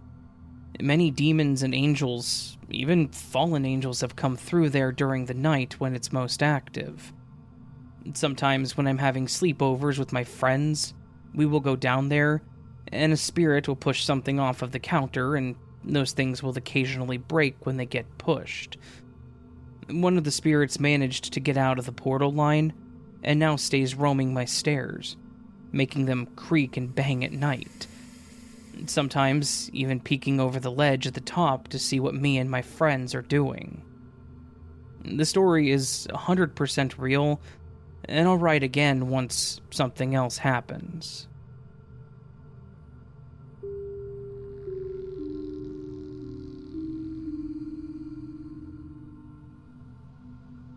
When I was a kid, we had a lovely backyard with a full garden that we actually didn't build.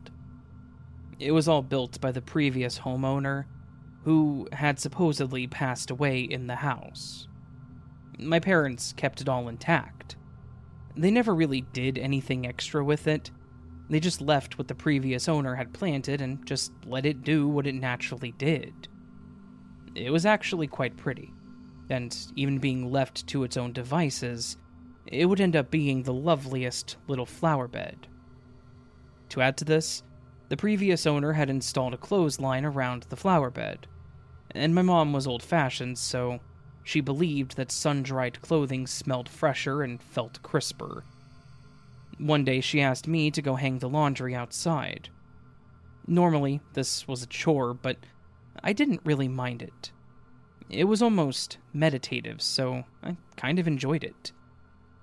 But on this day, for some reason, when I stepped outside with the basket of damp clothing, I stopped. I don't mean that I just stopped walking. I mean that I literally froze, unable to move. I got hit with this intense fear, this strange and paralyzing feeling of unease. It was overwhelming. So overwhelming that I almost started to feel like I was going to cry. I tried to keep going, I tried to take a step forward, but I literally couldn't. I was trying to think logically, looking around for a person in the yard that was maybe watching me, thinking about whether or not I'd watched a scary movie or read something that had me in an anxiety attack. Look, I was like 12, so I was just trying to piece together why I was feeling like I was freaking out in the backyard that I had spent countless hours in. At some point, my mother must have realized that I was acting strangely and just standing there in the yard and staring at nothing in particular when she had asked me to take care of the laundry. I heard the back door open, and I heard her stepping toward me, and then heard her say, Hey, Melody, what's wrong? Why are you. Then she just stopped when she got next to me. I glanced over at her and I watched as the color drained from her face and her eyes got wide. She felt it too. I remember just looking at the garden, looking for whatever it was that was causing this and asking, What's going on, Mom? To which she said, I don't know. Uh, let's go back inside. She grabbed my arm and pulled me back into the house.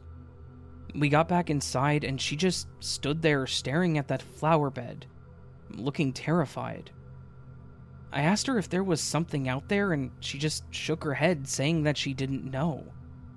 I asked her if she felt what I felt, and she told me that she felt something, but she didn't know what it was. She ended up just throwing the clothes in the dryer, and we didn't talk about it after that.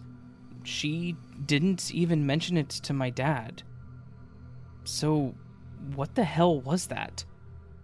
We never spoke about it at all after that day, but I've obviously never forgotten it.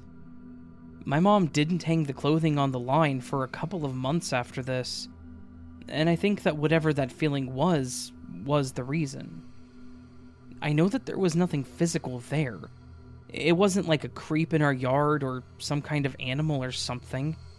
It was just our normal backyard, complete with the pretty flowers in the back, so why were we so freaked out? In the end, I'm chalking this up to something paranormal, because it was not normal. I don't know if it was some spirit in the garden or some weird, messed up shared hallucination, but it was horrifying, and definitely something beyond our understanding.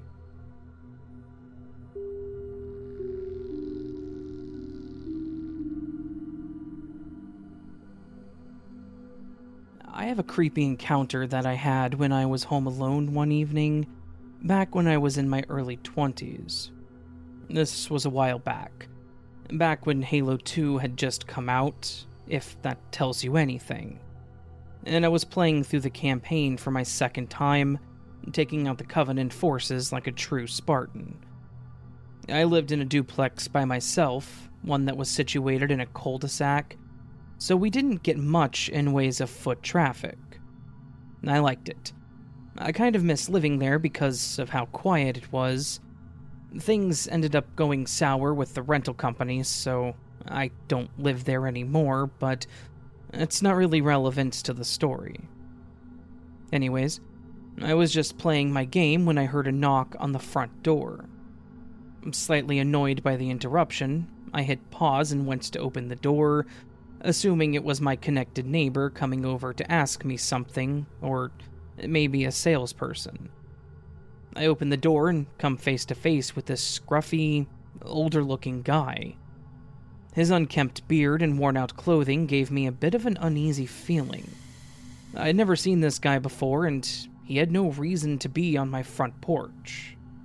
This guy looked at me with a slight smirk and said, Hey, are you Dan? Now, I am Dan, but I couldn't fathom how this stranger could know my name. I confirmed that I am indeed Dan, and he hit me with a strange request. Awesome. Hey, I need a ride to work. I was taken aback because I didn't recognize him from literally anywhere, and I've never had some kind of arrangement with anyone to take them to work. Confused, I asked him how he knew me and why he thought I was going to drive him to work. The guy then says, I was talking to Shannon earlier. She said you would give me a lift. Strike two. I don't know anyone named Shannon. Thinking about it, I don't think I've literally ever met anybody named Shannon in all my years. I knew it wasn't my neighbor, they were an older couple named Keith and Mary. So, who Shannon was, was a complete mystery to me. I politely tried to explain that there must be some kind of misunderstanding, and that I was sorry, but I wasn't going to be able to help him. Instead of understanding my position, he got all riled up and stared at me with this intense and angry gaze. He wouldn't back down. He kept repeating that I needed to drive him to work, that I had no choice.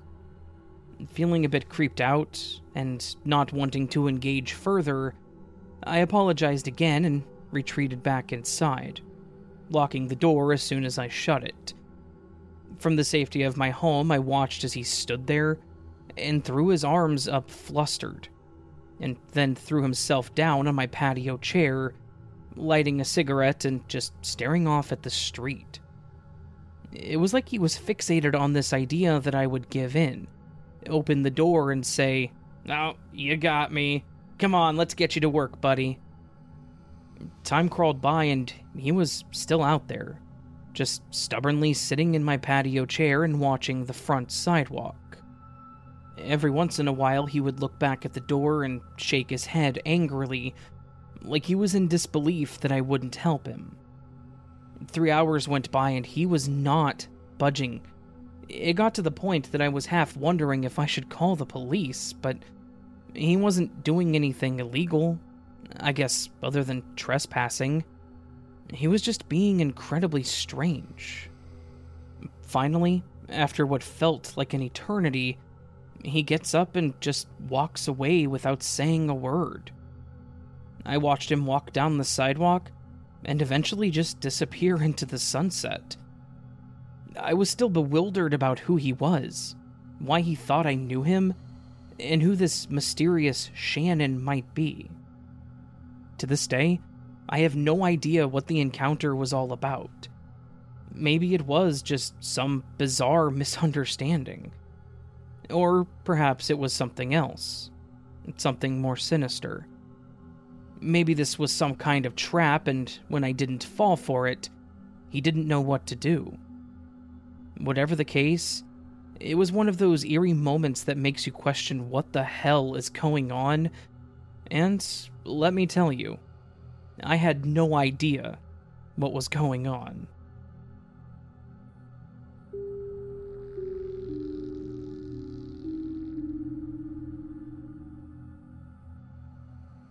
My husband and kids were across the street swimming while I was making dinner. I was sitting in the dining room charging my phone and I heard a weird snapping sound, so I went to the kitchen to see what it was. The one cupboard that I have is being held shut with two command hooks and a piece of wire. One of the hooks fell off. I try to find the logical before I claim ghosts, so I chalked it up to the tension on the wire being too tight and it popping off. When I went back to the dining room and sat down, I heard what sounded like the back door push open and someone running across the floor. Now, the kitchen is the only room in my house with these vinyl floors from, like, the 50s. So they have a unique sound when someone walks on them. Kind of like the sound of sticky shoes. I got right up and went to see if one of the kids was home and came in the back door. I knocked on the bathroom door that's adjacent to the kitchen, but the bathroom was empty. The way it's laid out, they would have had to have come past me to go to any other room of the house.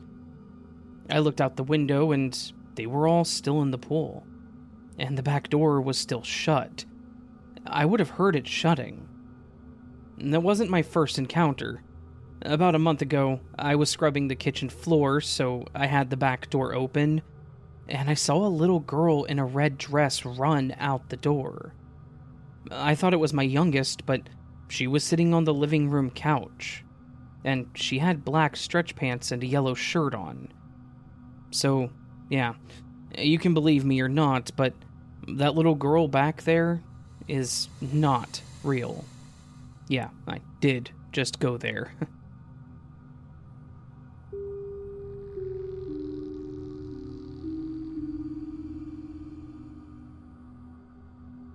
To start off, I live beside a cemetery, so paranormal experiences aren't really surprising in this circumstance. Anyway, when I was around the age of 9 and my sister was around 12, we shared a bedroom. To give you a bit of an idea, my bed was against one side of the wall and hers was against the other, and there was a window between our beds. So, one night, I had woken up, but I'm unsure of what time it was.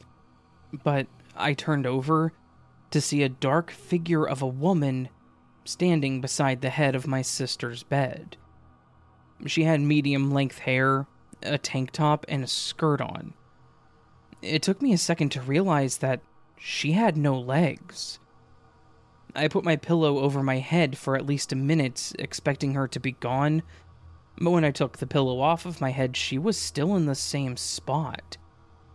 I was completely terrified and started kicking the wall. After a minute or so, my dad got up to check what was going on. So he decided that he would sleep in my bed and I would sleep in his with my mom. Eventually, I fell asleep, and when I woke up, the lady was standing beside me. I jumped and moved closer to my mom. Then, I saw what looked like a little version of me sitting beside her, partially on the bed, wearing the exact same clothes that I was wearing at that moment. In the end, I found out that my sister's boyfriend's cousin was the dark figure that I saw. And unfortunately, a few days later, my sister's boyfriend Nolan passed away from carbon monoxide poisoning. Nolan's cousin had passed away many years ago in a horrific car accident. To this day, I wonder if she was looking out for my sister.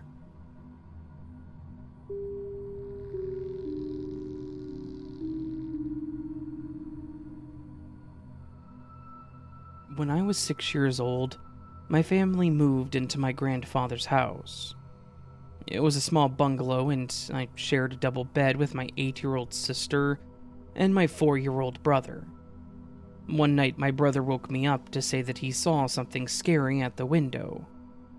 We talked about it for a minute or so, and decided to shout to our mother to check it out. She was watching TV in the living room, and we called for her a few times. There was an old wardrobe in the corner of the room. The door of the wardrobe opened, and our mother stepped out. The room was very dark, so we couldn't see her clearly, but she walked up to the bed and sat on the edge.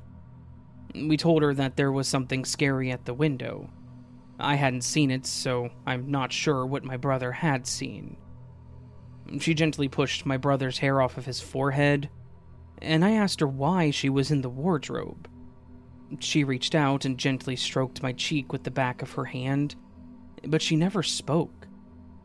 Then, she got up off the bed and went back into the wardrobe.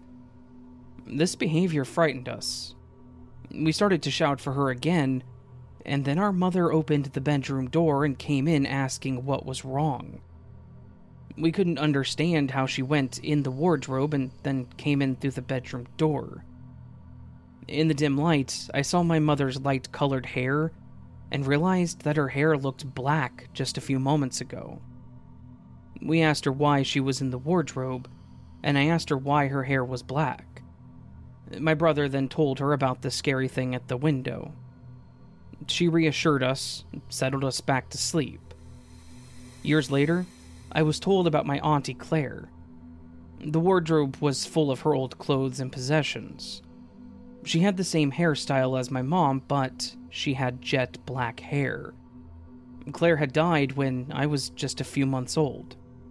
She'd apparently fallen out the window of a high rise flat to her death.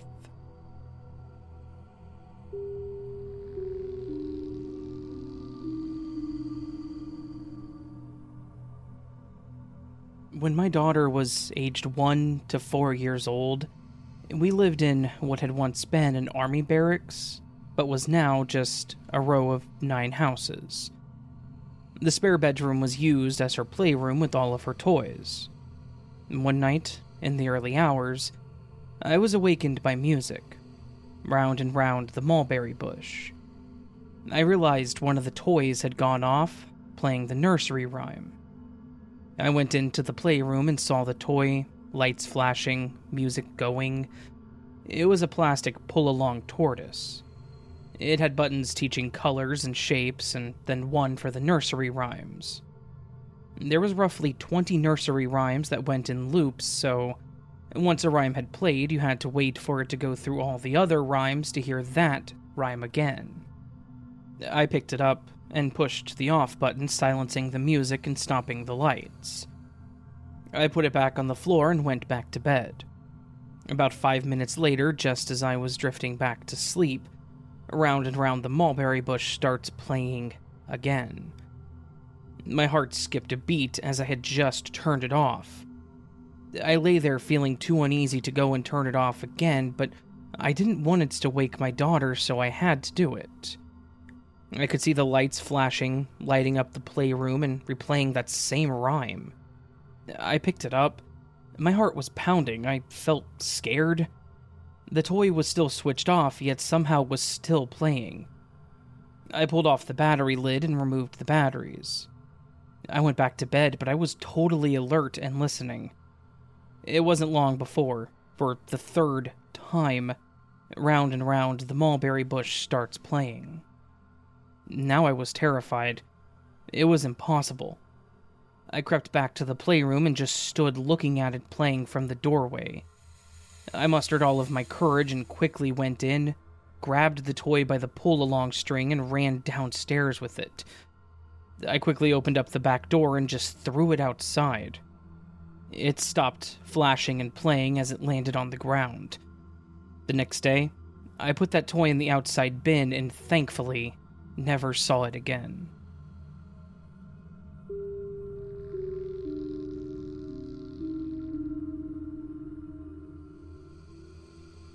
When I was a kid, my favorite toy was a stuffed raccoon that I called Ricky, that I brought everywhere with me. My mom had an ongoing joke where she would take Ricky and say, Shh, he's saying something to me. Then she would hold him up to her ear like he was whispering something to her. She would say, What's that? You want to fly? And then she would throw him across the room and I'd have to go pick him up. It was just a silly, playful way that she had of teasing me. Many years later, when I was 30 and my daughter was two years old, I ended up going through a bunch of my old belongings that I had in storage.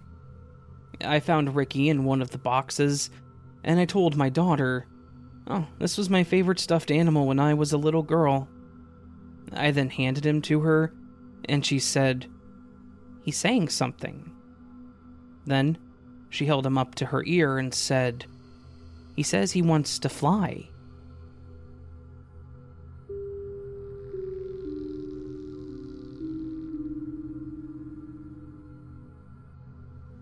So, I used to have this entity follow me around for a couple of months. He never really did anything, but he was always around. He would always be in a hoodie and have the hood on his head, and his face was gray. This one time, I was in my room sitting in a chair, turned away from my bathroom door so that my back was to the opening, and my ex girlfriend and her best friend were sitting in my bed talking to me. They started freaking out and pointing behind me. So I turned around, and you know how when there's a door open and there's a crack? Yeah, well, he was watching us from that crack in the bathroom door. Then, one late night, I was driving home in a 2000s Monte Carlo, which has a very small back seat. I was coming home from one of those calls, hmm, you know how it is, and I was jamming out to some red jumpsuit apparatus. I glance up, and I look in the rearview mirror, and I see the hooded figure in my back seat staring at me. It was one of the scariest things I have ever experienced.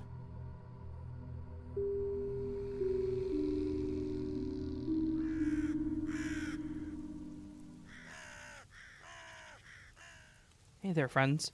I hope that you enjoyed this collection of scary stories on this episode of The As the Raven Dreams podcast.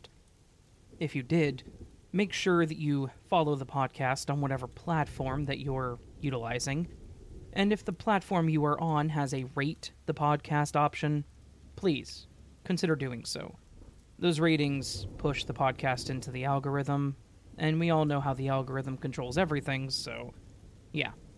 I also do have a Patreon. If you go to patreon.com slash as the Raven Dreams, you can support the channel further for as little as a dollar a month, you can get early access to all of my content in audio format.